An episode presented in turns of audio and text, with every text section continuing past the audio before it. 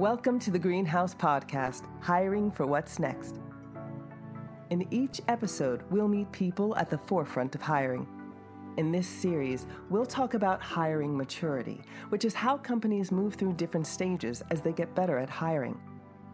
Greenhouse president and co founder John Stross sits down with talent leaders to discuss their hiring maturity journeys.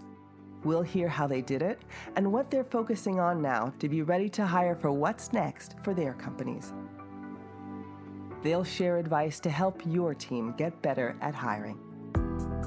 And now, let's pass it over to John.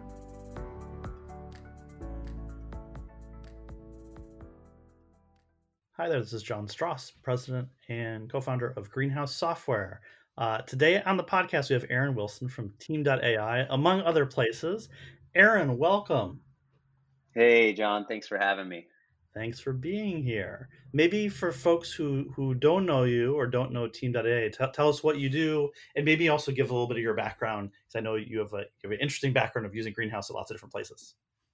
Uh, well, to the point, Team AI is a tech enabled talent organization and we deliver talent. That's pretty straightforward. We work with customers, both small startups and enterprise, and we deliver uh, what I consider a non traditional solution to an age old problem hiring. Um, we use people, systems, and process design, plus great technology like Greenhouse uh, to deliver the right talent at the right level to our customers at the right time. And uh, myself, I, I'm a recruiter. Um, I fell into and, and eventually fell in love with recruiting 13 or 14 years ago uh, through staffing, um, but quickly fell in love with the idea of building teams and and watching organizations grow, and then sort of the rest is history. And tell me some of the places that I, that you've traveled in your journey. Well, mostly through the lens of tech recruiting. I've had uh, the good fortune to work with um, a wide variety of organizations. Um, you know, back in the early days, getting to work with companies like Specific Media, or Rubicon project um, down in Southern California. Did work through the agency up here in the Bay Area, which eventually landed me at a company called Brightroll, which is a video advertising company. Um, we had some fun scaling that for a few years.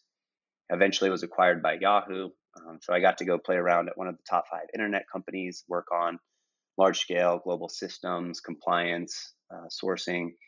Um, and then since then, really, um, you know, I've had the opportunity to work with uh, several brands. Um, many have either scaled to public or exit, uh, and I'll stay away from from the list here. But uh, all shapes and sizes, John, yeah, and yeah. Uh, fun every time. That's well, I guess that's why I, I really wanted to have you on here because I know you've seen so many different companies of different shapes and sizes, different levels of maturity, and had this experience of like, hey, success in scaling a startup means success in scaling recruiting it's not just what a single recruiter can do with their own tools and techniques. It's about how do you build the infrastructure to like scale a whole machine. And you're one of the people I think of as like done this over and over again at lots of different places. So maybe maybe start from the beginning like when like uh and you don't have to name the people um tell me some horror stories i love those yeah. Oh man. Uh, battle scars. We, we were talking about this. A lot of battle scars. Um, uh, and I think it's fun to talk about it unnamed because they're they're common problems. You know, which is part of the reasons I get so excited about about the way Greenhouse works. Um, but you know, it's really common. You walk into a to a company that um, you know has this uh, dire need for talent. Um, they really need to hire and grow, um, and they know they need that very badly um, but they don't understand much deeper than that within the function. Um, so a lot of times, you know, you're walking into to this demand to just deliver talent uh, on day one and consistently, but there's very little understanding around the concept of, say, structured hiring um, or the idea of candidate experience beyond the buzzword. And um, you know, so I think the war story I would give you is it's the same story in every company um, you know, when we walk in, it's this hunger for innovation, it's this hunger for velocity before we've landed basic implementation. And, you know, so that's the part that's, you know, probably the war story, but also where the fun comes in.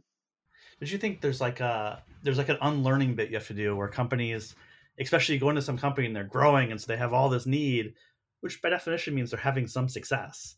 Um, but a lot of the things that have given them success are actually things that are going to hold them back and you kind of have to unlearn the way you've been working and actually say no no we're going to step back and implement some process that would have seemed crazy when you were 50 people but is really bad not to have at 300 people. That's right and and actually there's a book out there um, but there's a phrase from the book called what got you here won't get you there and i, I think about it so often um, you know we walk into these companies and they've done a phenomenal job growing from zero to 10 or zero to 30 based on their network and a spreadsheet. And um, you know now they want to scale up 5x or 10x, and and they hope the same effort will get them there. And um, and we know it won't, you know. And so that's where again, uh, you know, Greenhouse has been really helpful to talk about the structured interviewing. Um, going back to those war stories, you know, it's not uncommon for us to walk into a company and have them say, um, "Hey, here's a spreadsheet with hundreds of candidates on it um, that we've interviewed or that we're interviewing. and um, by the way, we want to hire 30 people in the next six months. Um, and just the simple math of what it would take if they continued moving at the same pace and efficiency uh, is impossible, right? And it's a simple concept that we get to sit down and have with companies that they, they get open minded to the new solution, um, you know, to using the technology, the structure. So, so start there. Like what, like when you walk into that situation, because because imagine lots of people walk into that situation, right? Where you go in and you're like, oh yeah, the way you've been working isn't going to work. It's a mess. There's kind of unrealistic expectations. There's all this pressure to like, well, start interviewing people, start making offers, and you have to say, well, no, hold on a second. We're gonna do some other things first. How, how does that go? Like, where do you where do you start with that conversation? Um, how do you make that argument? Yeah, well, I think the first time I said that I got fired, John. I don't even I don't, I don't know, but you know, when when a customer is telling you, um, "I want something, I want it now," I think the last thing we can say is, "You can't have it, and you have to wait." But you know, you, you're right in the sense that if we just keep pouring water into a leaky bucket, it'll just keep leaking, uh, right? And so we, we do have to balance the the infrastructure with the talent delivery. We use the analogy uh, changing tires while driving the car. And we use it all the time, uh, John, because that's sort of our mentality. Once we get into a customer, we cannot stop the car. We cannot slow it down. Even, uh, you know, the customer wants to get somewhere. Um, our job is to come in and and leverage all the things we've talked about to help them get there more efficiently and more effectively. Yeah, I think that's a really uh, that's a common thing. Is like you have to keep you got to keep the car moving. You got to keep doing things to kind of build the credibility that they don't panic and say, "Wait, why aren't we doing things?" but you need to create space also to like build the things you know you're going to have to build to actually scale. How do you create that space without getting fired? Well i think you know there's a couple of things that i've learned over the years. One is um, you know asking people for priorities is a simple ask um, not always simple to execute but mission critical you know? So okay let's all focus on the business needs that matter most and let's build this new model, right? Because what got you here won't get you there. So this is something new. Let's build the new model around something small. We'll call it an MVP of jobs, if you will. Um, so that's one thing that's helped a lot. You know, the other is just explaining that we also want to move as fast as as you possibly want to. You know, as the hiring team, and but as experts, you know, as the mechanics on the car, we also understand what needs to be in place to go fast and so just slowing down and having that conversation, you know, validating, hey, we understand you want to go somewhere fast. We do too. Here's how we're going to get there. And I think, you know, and the recruiting industry is getting better at this, but we have to be mindful of the fact that talent is our expertise, not our partners. And we need to slow down and, and spend time in that discussion, um, even if the urgency is around delivery, delivery, delivery, you know, all the time. How about, can you, I mean, I kind of want to ask like the two stories of like, give me a, a hiring manager or a business leader that you were working with where you're able to get them to buy into that and kind of what happened next versus one where you couldn't. Um, but maybe start with the first one is like tell me about a time that it actually worked. I mean it works often uh, not to not to be cheeky but you know it usually happens um, either early john. So you know the, the first set of hiring managers that we work with typically tend to be very responsive because they're feeling the pain the most. Um, so, you know, we sat down with one hiring manager. Um, their previous data said uh, that they were interviewing uh, 47 unique candidates at a hiring manager interview stage to hire one candidate.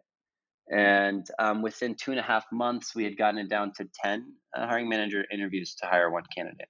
And so for that hiring manager, that's what we call converted. They're never going back because they just got, you know, three and a half to 4x back in time per hire. And so if you're talking about uh, a functional leader like a, a engineering leader or product leader or sales leader, and you tell them, what if I could give you three times the amount of time you have right now to go do your job and build your team? It's it's a pretty short conversation.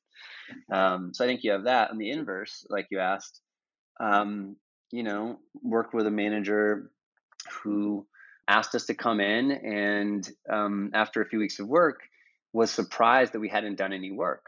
And the and the funny story I'll tell you, uh, John, is is we had quali- we had interviewed 65 people in that time frame, and they felt like we had not done any work. And um, what I realized when they said you haven't done any work was uh, we haven't done what they expected us to do, which was sit and review a bunch of resumes uh, with them in a box, right? And and then decide who to interview, as opposed to using an, a structured iterative process, one that maybe say Greenhouse would facilitate, right, and leverage that data.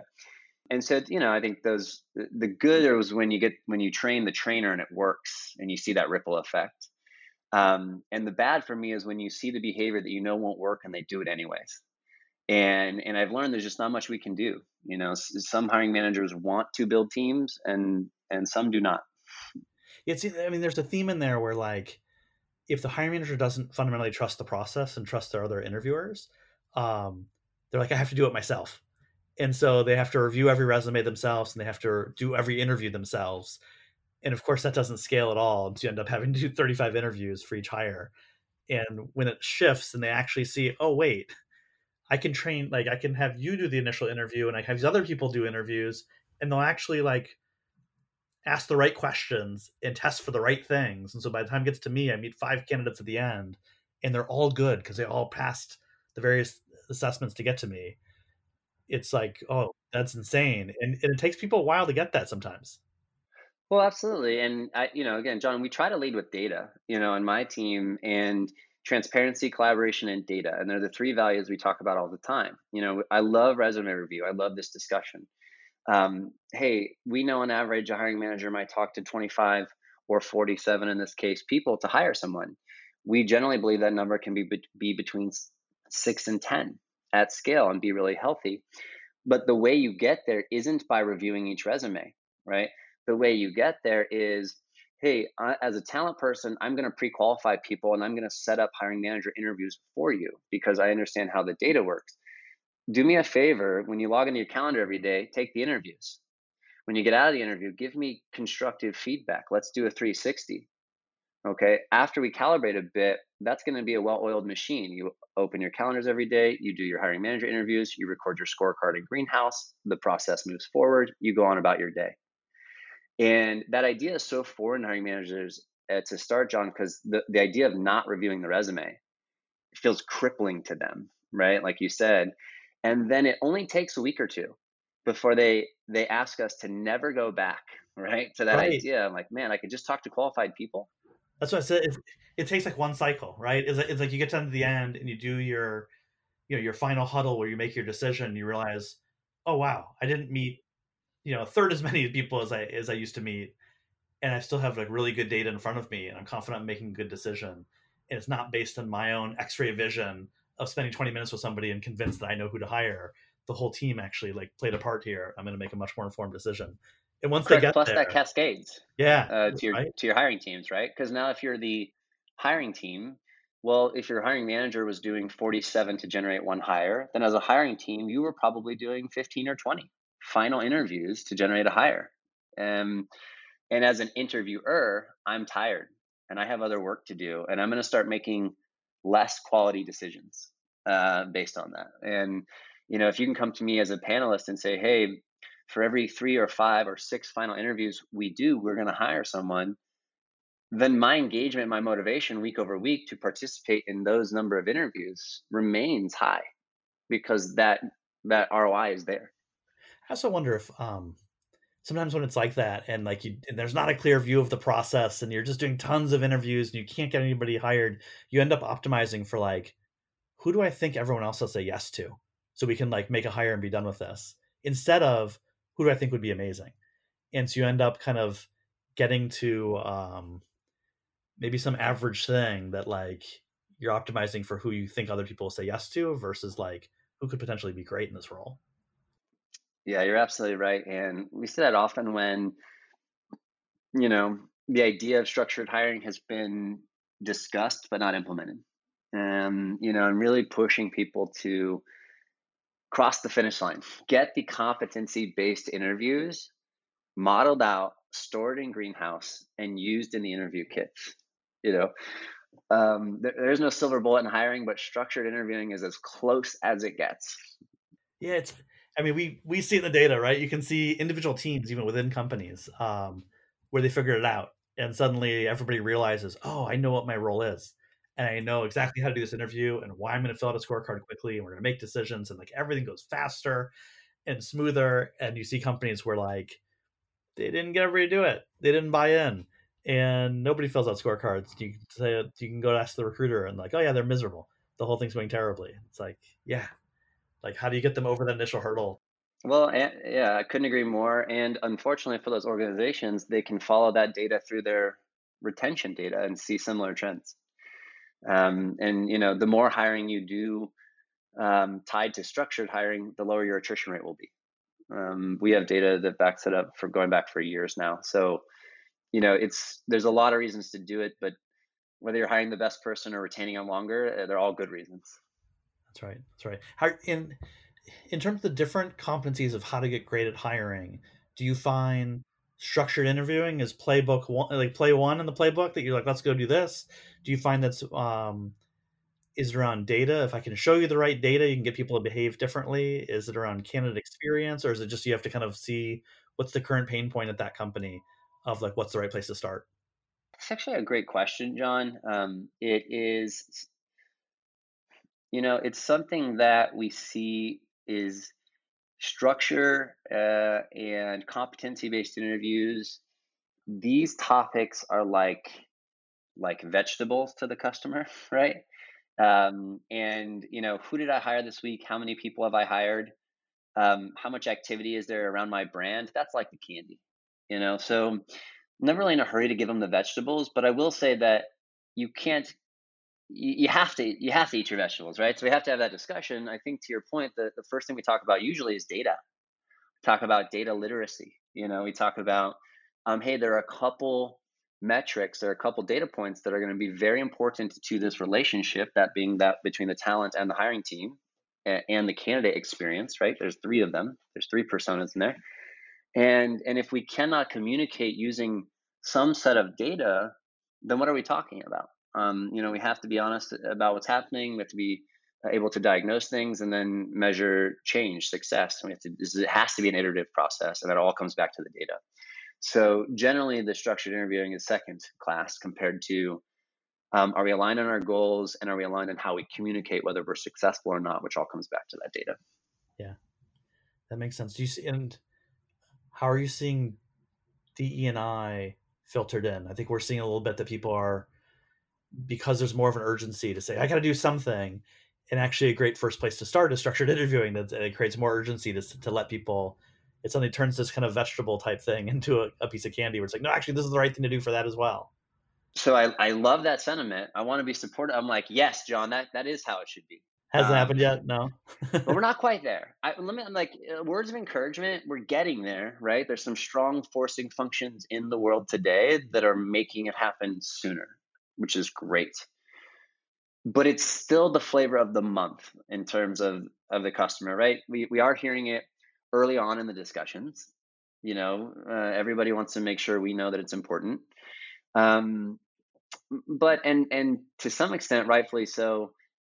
You know, it sort of drifts away once once these engagements start because they're just focused on square one. Like, can we show up to an interview? You know, um, but it never fails. The conversation comes back up again once hiring is flowing.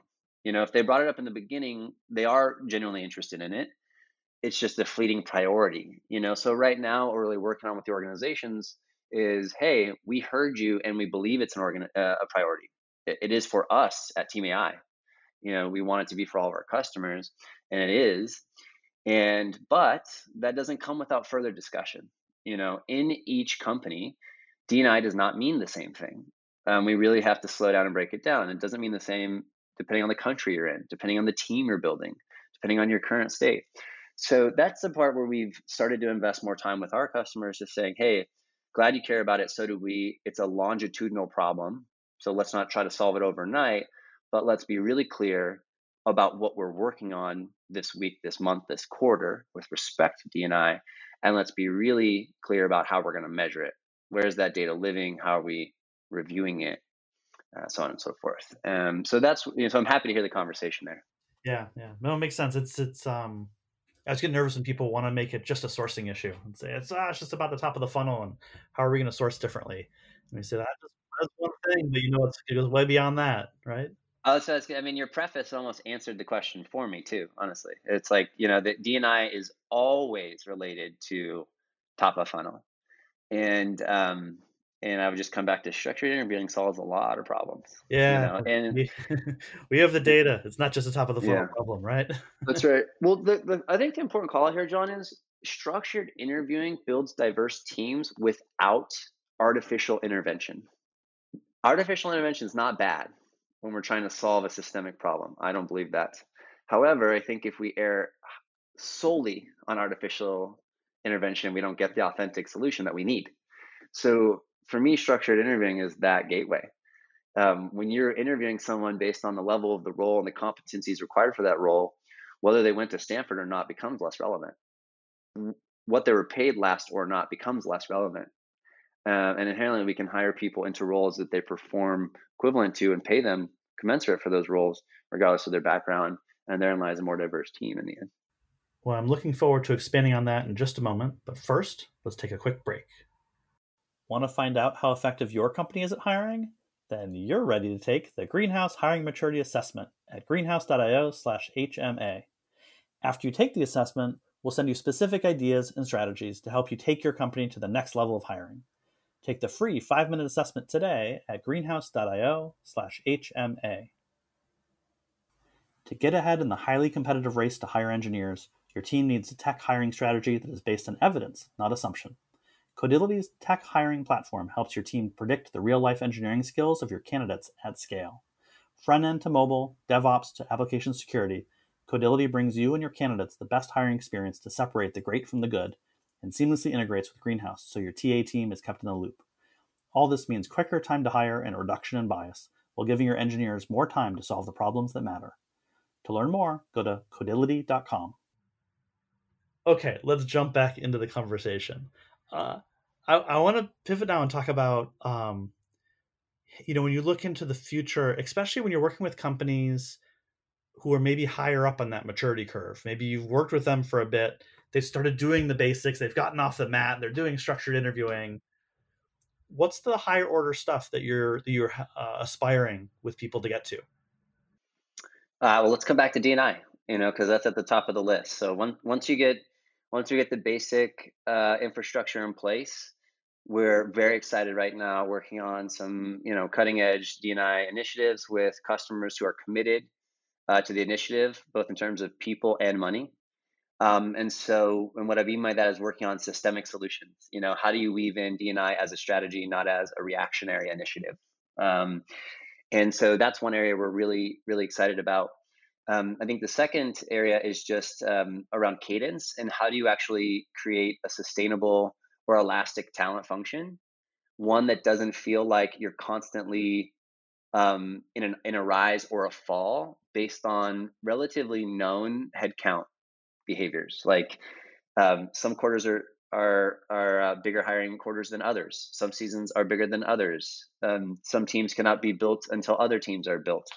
There's lots of dependencies um, that when you weave that in with structured interviewing and some data, um, turns out you can be a proactive function in terms of talent. And, and you can really be more strategic. So we're, we're working on that with our customers, um, and those are probably the two big ones just to start. You know, how do we do more of it um, more consistently? How do we do it iteratively, and how do we how do we do it with an authentic bent on DNI?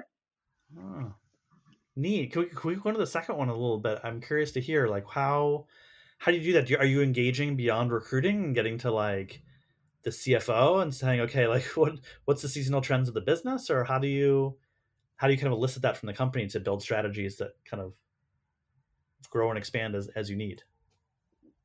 Uh, yeah, I mean, yes, to, uh, the answer to your question regarding the CFO, but you know, I think as we think about talent, um, again, trying to get it get out of it as a linear mindset. You know, like, hey, we're we are hiring these people for a reason, and let's talk about it. Um, but in terms of iterative process, could be a few things, right? Um, we're starting to track employee lifetime value for our customers, so we can understand um, what that looks like uh, any in any given quarter, which um, could be based on decisions they're making. Uh, you know, which is great. Um, you know, we're working on um, headcount reconciliation. Uh, mean, like, can we actually hire this for this role right now or not? It's crazy to, to say, John, but the idea of a single source of truth in these companies where everyone can look and say, should we hire someone or not for this role based on our headcount and our budget and our plans?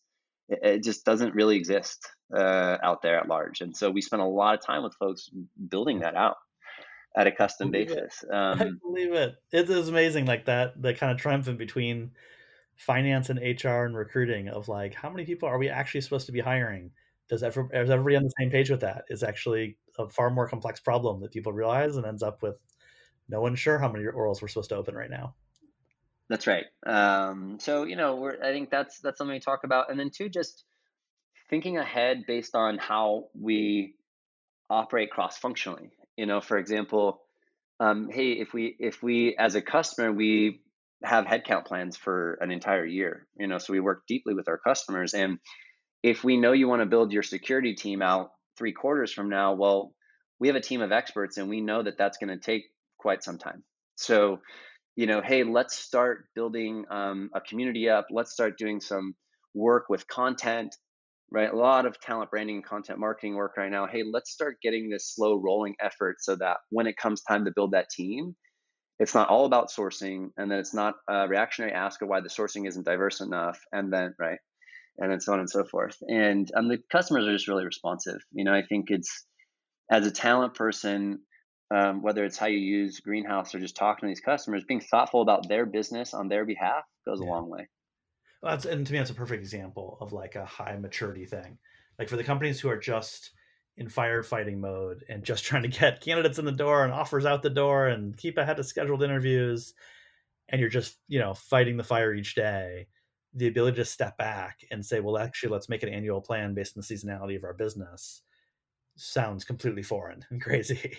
And well, and actually, you hit on a. Oh, sorry, yeah, go take. Continue, but, but like, is you know, when you say it, it's like, well, obviously we should be doing that. And you realize like, oh, this is the point of like getting up the maturity curve is you can think of higher ordered things and get way more proactive.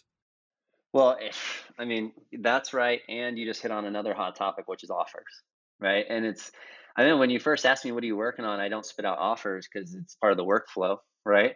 But in the in the marketplace, it's actually a big deal right now.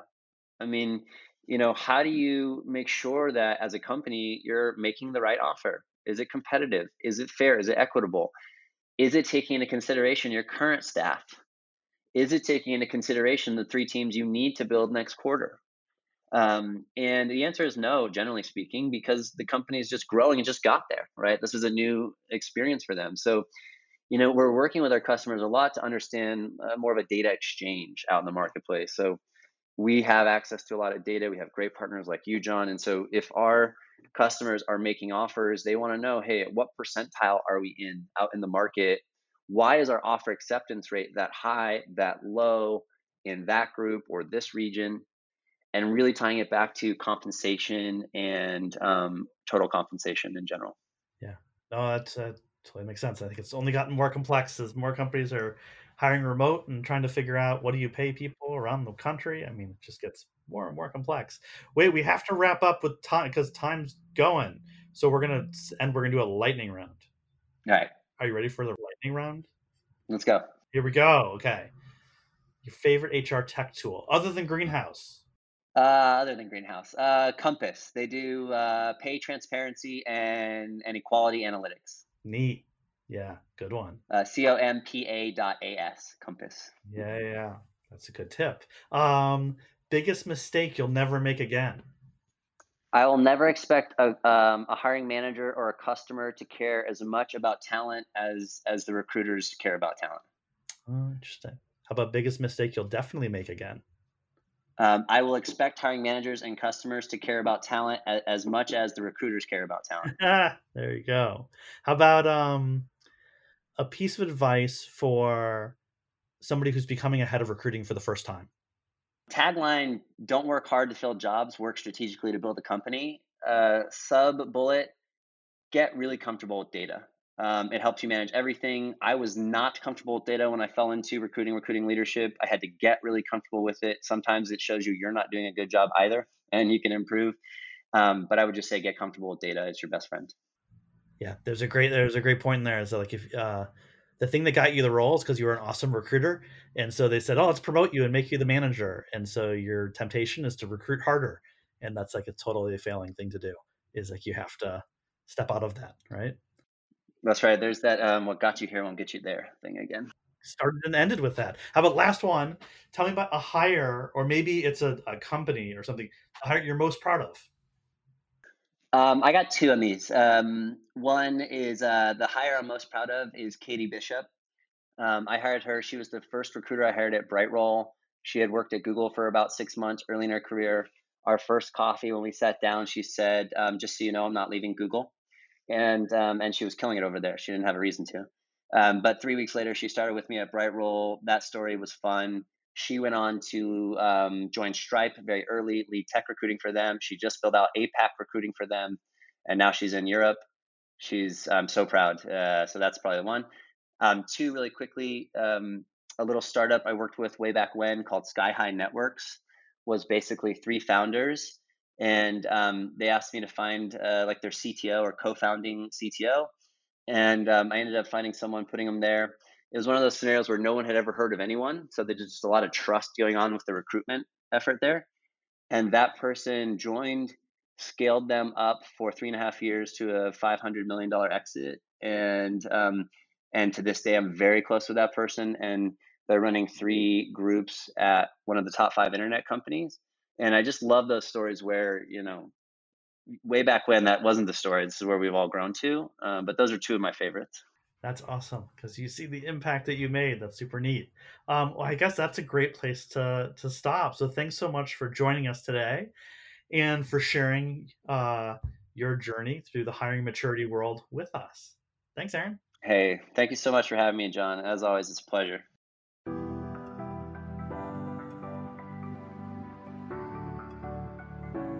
Thanks for listening to Hiring Maturity Success Stories on the Greenhouse podcast, Hiring for What's Next. Wondering how to start optimizing your own company's hiring? Take the Greenhouse Hiring Maturity Assessment now at greenhouse.io slash HMA. Don't miss a moment of hiring for what's next. Be sure to subscribe wherever you get your podcasts for the latest episodes.